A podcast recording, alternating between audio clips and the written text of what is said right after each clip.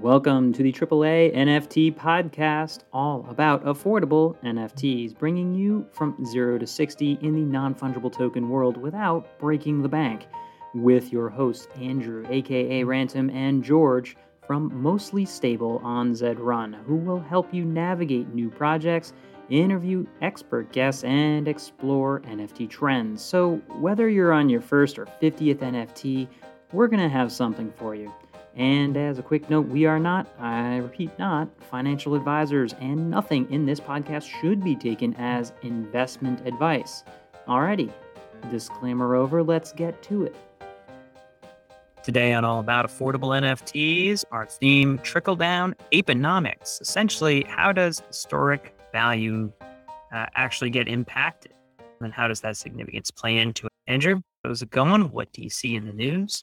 Yeah, I think this is a good topic. We have seen a lot of uh, a lot of movement in different projects ever since that ape token was dropped, and it's been interesting to see where it has fallen. So we'll get into that a bit more during the show here. But let's see. To start off, we've got another top, or another headline with OpenSea. Oh, we've always got something going on with OpenSea, and this one is, uh, in case you haven't noticed yet, they have rolled out credit card payments directly on OpenSea. So you no longer have to have already purchased your crypto somewhere else. You can actually purchase crypto right or purchase the NFT via a credit card, similar to have Nifty Gateway and some other platforms do it.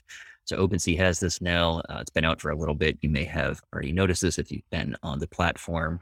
I don't know. I haven't taken a look yet at how uh, if that's actually if you can see this on chain, I assume that there that this must be visible on chain, that it's done a different way. So it would be interesting to look at how much it's being adopted by users. Yeah, I'm curious. I mean, the MoonPay application doesn't actually serve as the wallet. You still need your own wallet connected. So there's no custodial element. But what this also does, it's not just a small payment feature, but think about what a credit card is. It's buying on credit it's not the same as saying, hey, I have to actually have these assets in the form of Ether West in my wallet. It's, I am going to borrow money from a financial institution to make a transaction here that I have to pay back in 30 days or pay uh, an APY on. Hmm. It's interesting. Very interesting. Yes. We've seen a lot of uh, discussion around this on other platforms, other Robinhood comes to mind. So it'll be interesting to see what happens here. Yeah, I mean, it makes me a little terrified. I may just never do it because I got to be honest. One of the ways I stop my freaking FOMO and clicky clicky of just running around and buying stuff nonstop is actually uh, throttling the amount of these that is in my wallet at any given point, and and just just taking it away from the hot wallet and, and moving it to staking or moving it to other places so that I feel like, oh my gosh, here's an opportunity, but only for now, now, now. And having my credit card attached really removes friction in a way that I don't think helps the uh, the inner demons. Yeah, that's that's a dangerous one. I'm likewise going to stick away from uh, connecting that. Um, I have plenty of ways to spend my ETH as it is, and don't need to uh, add to that. All right, we have how the FBI made its first NFT rug pull bust just in time to save other would be victims. So, reminder rug pulls, meaning the founders create a thing and then they just run away with the money after making many, many promises. And in this case, uh, it's a, a, couple of 20, 20 year olds that they found. They're now facing criminal charges in the Manhattan federal court for scamming investors under the NFT project Frosties. Looks like 1.1 million from NFT buyers, and then they just abandoned the yeah, actually a relatively small rug pull. We've certainly seen much bigger ones, but you know, they left a lot of evidence around and made it relatively easy for uh, the FBI to catch them. And it seems like they definitely want to make an example here. And hopefully it is a warning to others that are uh, doing the same not to uh, get into this. I'm sure we will see uh, some other busts similar to this in general. It's tough to, to cover up all those digital tracks. And I, I think most of uh, these most people weren't necessarily thinking that they were going to uh, need to do all of the cover up when they got into it. So they um they likely have some leaks out there, and we'll see similar from other rug pullers in the future. I here's I gotta say, like I smile when I see this type of regulation kind of come in because if you let predators like this continue to proliferate and profit from the NFT market and people that are still figuring things out, it hurts the overall ecosystem. Like the truth is you do need oversight. You do need some form of punishment, not just like, oh, too bad you should have known. Like, should have known what? That like taking a bet on two unknown founders that created a thing and they were young when they did it, didn't have a past record. A little thing called, you know, the Bored Ape Yacht Club came out of a similar start. So you're betting on limited information and promises made by folks. There is punishments for false advertising, for falsely representing a product and then ditching it. And this is just sort of making it uh, a touch more tangible. And for the other folks out there, the people that are like planning on saying like, "Oh my gosh, what an easy way to rip people off," I feel like it's a little bit like the early day, early early days.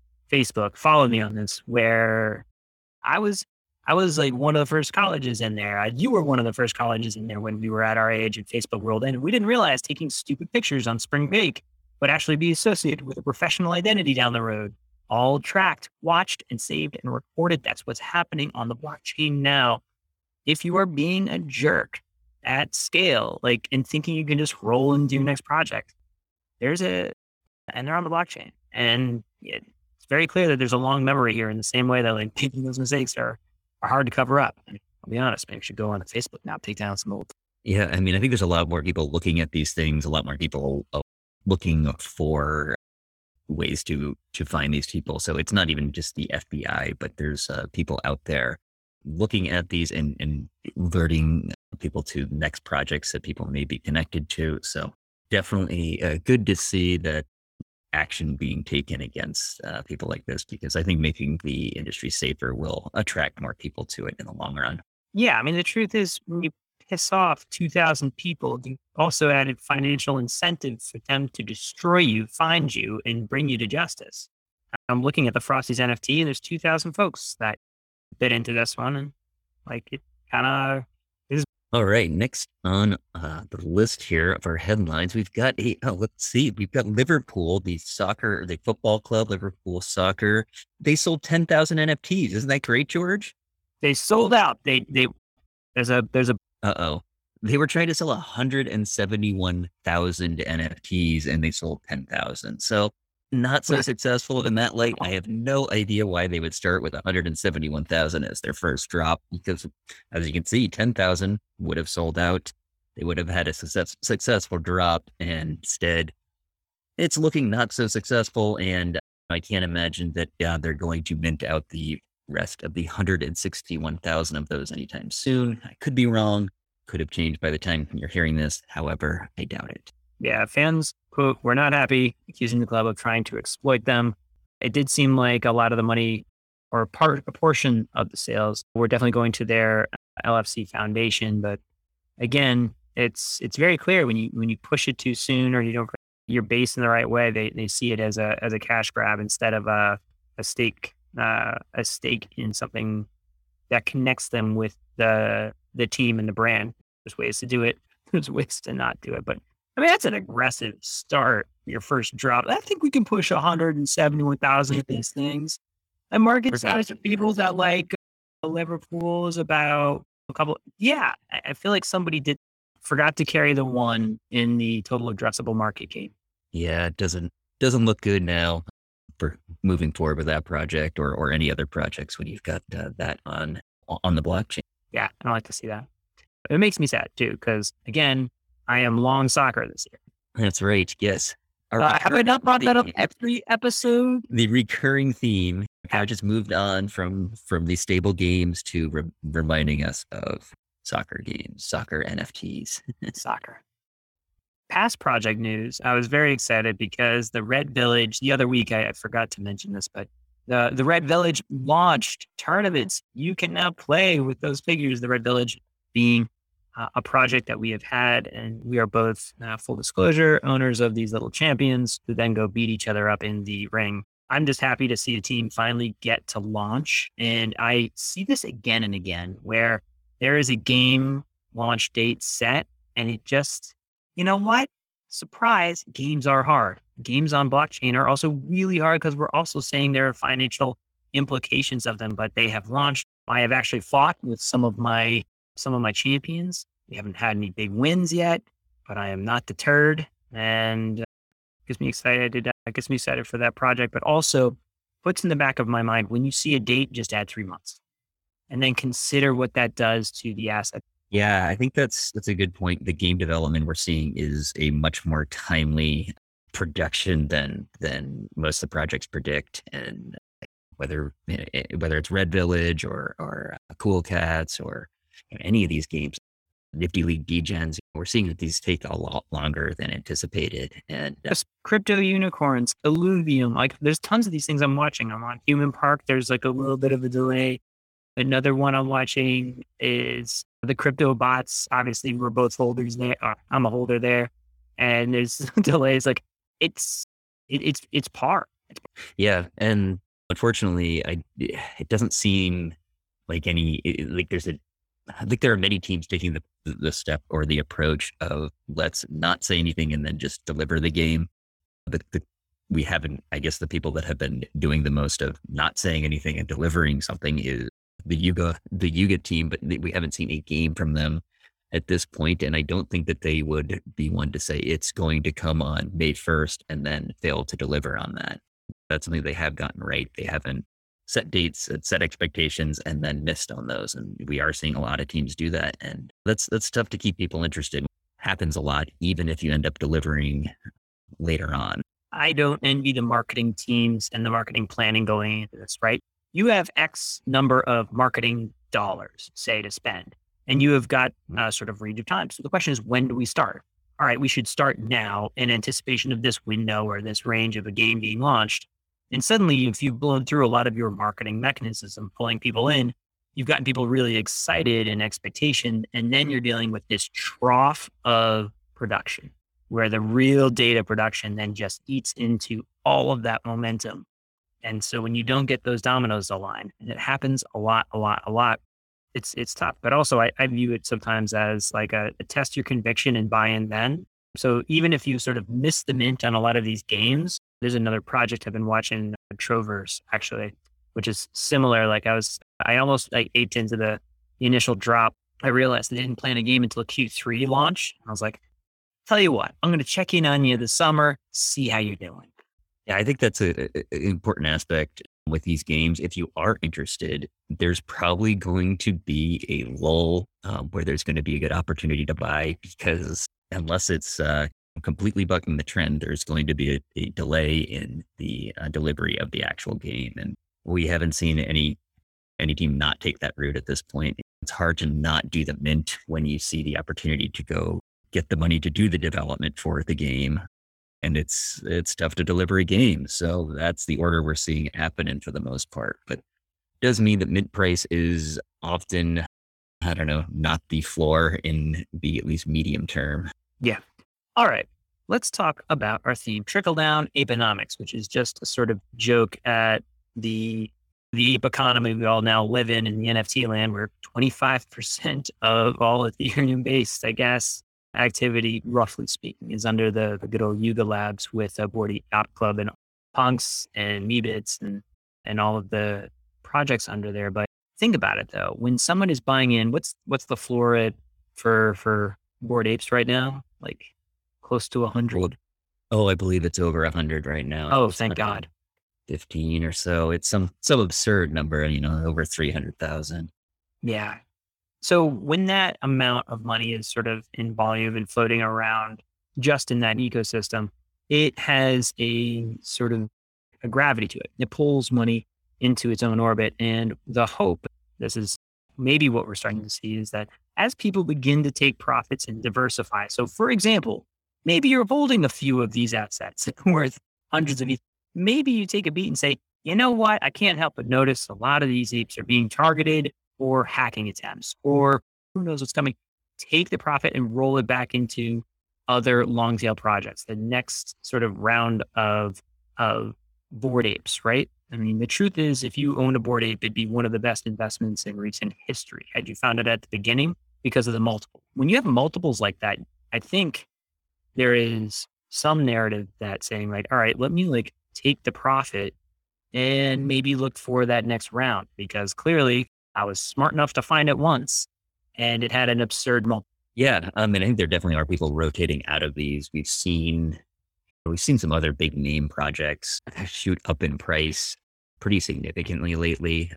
Azuki is one that comes to mind. The price, uh, the floor price there got as high as 30 at one point. I think it's down, you know, back down to, to 20 some odd at this point. But there's a lot of projects now that have reached offers over 20. And I think that is, it's, but some people coming in, but I think it's more often people rotating out of some of these, these really big projects. And maybe it's selling out of them, but I think it's, it's often people maybe diversifying if they have multiple apes, if they were, were fortunate to, to buy those at the right time. It's certainly, it's certainly worth selling at, at a certain point or at this point and, and maybe looking at some other projects and uh, I think the the first place to look when when you're selling those isn't looking at the tiny projects. They, it's it's pretty significant. It's a significant amount of ETH, and I don't think that most people want to go and buy a lot of things under maybe half an ETH and it, after selling a 110 ETH piece. So there's still a lot of people willing to buy these these other pieces at 5, 10, 20 ETH because they can that's still diversifying quite a bit from from holding it all in one single piece. So I think we're seeing a lot of people rotate into those, trickle down to, to these other projects. I mean, we'll see how much of that continues. Like I said recently, we saw the the highest number of sales uh, in a single day. So I think that is telling that maybe uh, there's more going on than than just those projects. We're seeing those floor prices rise, but I think we're starting to see volume kind of trickle down to other projects, and it's it's it's kind of easy to assume that that the same thing will happen from these these other projects where a 25 ETH sale is all of a sudden split into smaller projects and and so on. Yeah, you see this sort of the the next tier. So you move from the shopping at the the top the top 10 to the the next 10 and then you get in the land of like you have your MFers and Adidas, uh World of Women Galaxy. I think you own one of those. Yeah, that, that was one that just drop. So that was their second part of their drop. So yeah, that's one that, you know, I think World of Women, I think that's gone, I believe that's well over 10 at this point. And know, I think seeing people kind of connect to some of these, the stronger brands that have continued to deliver. And I, I think that's a, what we're seeing with World of Women, with, with Azuki. And I think they, I can't remember the name of the, uh, the airdrop that they just did, but that rose to, I don't know, over five ETH in value. So and associate these associated projects, I think people are looking at somewhat as the the mutant ape version of the of the Bored Apes, looking for projects that are connected to the the big brands that are delivering, and realizing that it's it, it, these teams aren't just limited to one single project. If they are able to deliver, they're going. You know, these the communities will continue to grow and and add value and um, not actually dilute um, over time. Yeah, I mean, so you were saying that the trickle down is really just looking at that next tier. And you think that when people are flipping the, the larger projects, they're still looking for that type of historic significance, but also executing team. Because there are overlooked projects. I happen to own a lot of them because it's my narrative thesis. Aside from games that involve horses and soccer this year, but it's about the sort of like the the moon caps, moon cats, and crypto bots it just like I'm like they have historic significance. They're in there, but they're said. Yeah, that's that's a good question. It does seem like historic significance if it's not held much value, at least in this rotation of, of projects. It's, it's been going to to newer projects like Azuki, like MFers, and a lot of projects that have been. Like, yeah, like I, again, that that has continued to to move upward. I think that's up in the high threes now as a floor, and but a we're I think I think part of this is we're seeing teams learn from the other ones. We're seeing uh, from ones that have failed in the past, but we're not seeing much value attributed to historic projects. And there could be a couple of reasons for that. One is if they haven't had much success in in marketing their project for a long time, it's hard to imagine it will all of a sudden start clicking. And they obviously would uh, would have a challenge with a relatively inactive holder base. It's people that aren't, there's not a lot going on in these projects. So it's tough to, to kind of light a fire. So we're seeing these active teams that come in and there's a lot of excitement and they can ride the uh, momentum and continue to deliver value. Those are working right now. We've talked about how that that can you can run out of momentum, but at this point, I think that the, the teams that are that are behind the projects where where these profits are being rolled into or, or trickled down to have largely delivered, and they are teams. They aren't individuals. They aren't maybe projects that just were were happened to come by and, and mint on the blockchain. They're pretty well thought out and they've learned a lot from the projects that came before them. You know, so it's hard to to see that these will that will just rotate on from these two other projects that maybe are overlooked. Yeah, and I th- I think the problem is we're looking at the irrationality of this week in NFTs as opposed to this decade. And what I mean by that, there was a an interesting thought from Milk Road last week in the article saying that only about 1.4 million users have bought an NFT on OpenSea, which means 99% of the internet has not bought an NFT. They posit that what percent of internet users, people that are savvy, regular, interacting on the good old interwebs, will buy some kind of NFT in the next 10, 15 years more. That's the answer. And there is a report that like we stopped we stopped with the hype about it, but the Coinbase NFT platform has 3.7 million users on the waiting list. I'm gonna just put that in context again, real quick. 1.4 million users have bought an NFT on OpenSea. There are 3.7 million users on the Coinbase waiting list for the NFT market there.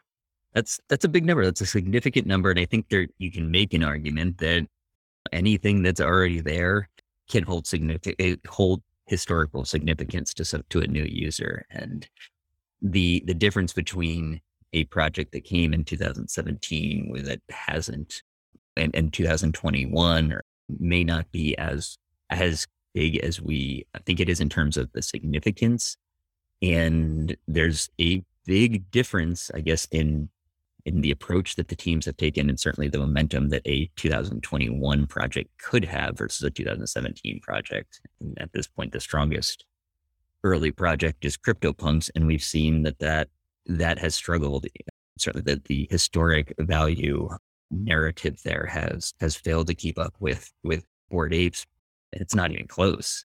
So we're seeing that in other projects as well. And I think there, you know, it's something that we didn't see crypto currencies when we've got these layer ones that come along and and maybe steal some of the the shine from Ethereum for a time, for a short time at least, but then it does come back to Ethereum. So it, it's tough to say what is going to play out over time in NFTs, but I do think that we have you have to be a little bit wary of assigning value just due to historic significance, as we're seeing that doesn't with most of the the at least the profits, it doesn't, it seems to be rotating into newer projects that maybe are more influenced by Bored Apes than by crypto punks. Yeah. At, a certain point too, it's, you're sort of testing your, your, your thesis. And I, the, the immediate project that comes back to, I come back to like Mooncats and they continue to press forward, right? They're still pushing stuff out there.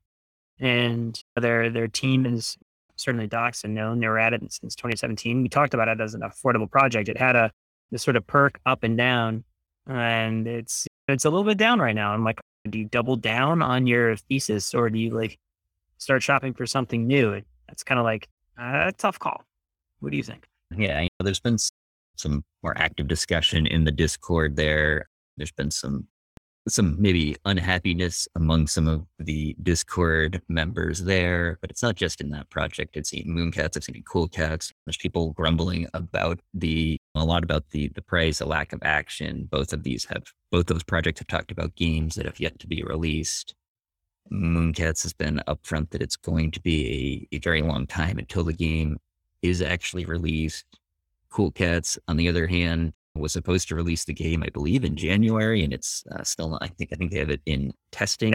That's the that's the production draw. It's like you got it. I really think you do a Mooncats. I was like, look, we're trying, but it's going to be like cool. Yeah, and Mooncats has also admitted they're not great at the marketing side of things, and that's been a challenge for them over the years, and that is a concern. At a certain point, marketing is necessary. You can't just expect people to to see the significance of the historic the historic importance if if, if people aren't paying attention, that historic importance isn't going to to mean a whole lot, um, especially if another game is doing it much better. I'm not saying that it doesn't hold value. I, I just I get wary when I see teams kind of delaying things and people getting wary and then uh, people getting concerned about the lack of delivery. You know what what is to keep people around there? I guess it right. is it just the here's, historic here's, significance? Here's here's a here's a, a brutal what if for you because you're a bit of a whale out there and you have owned a CryptoPunk at one point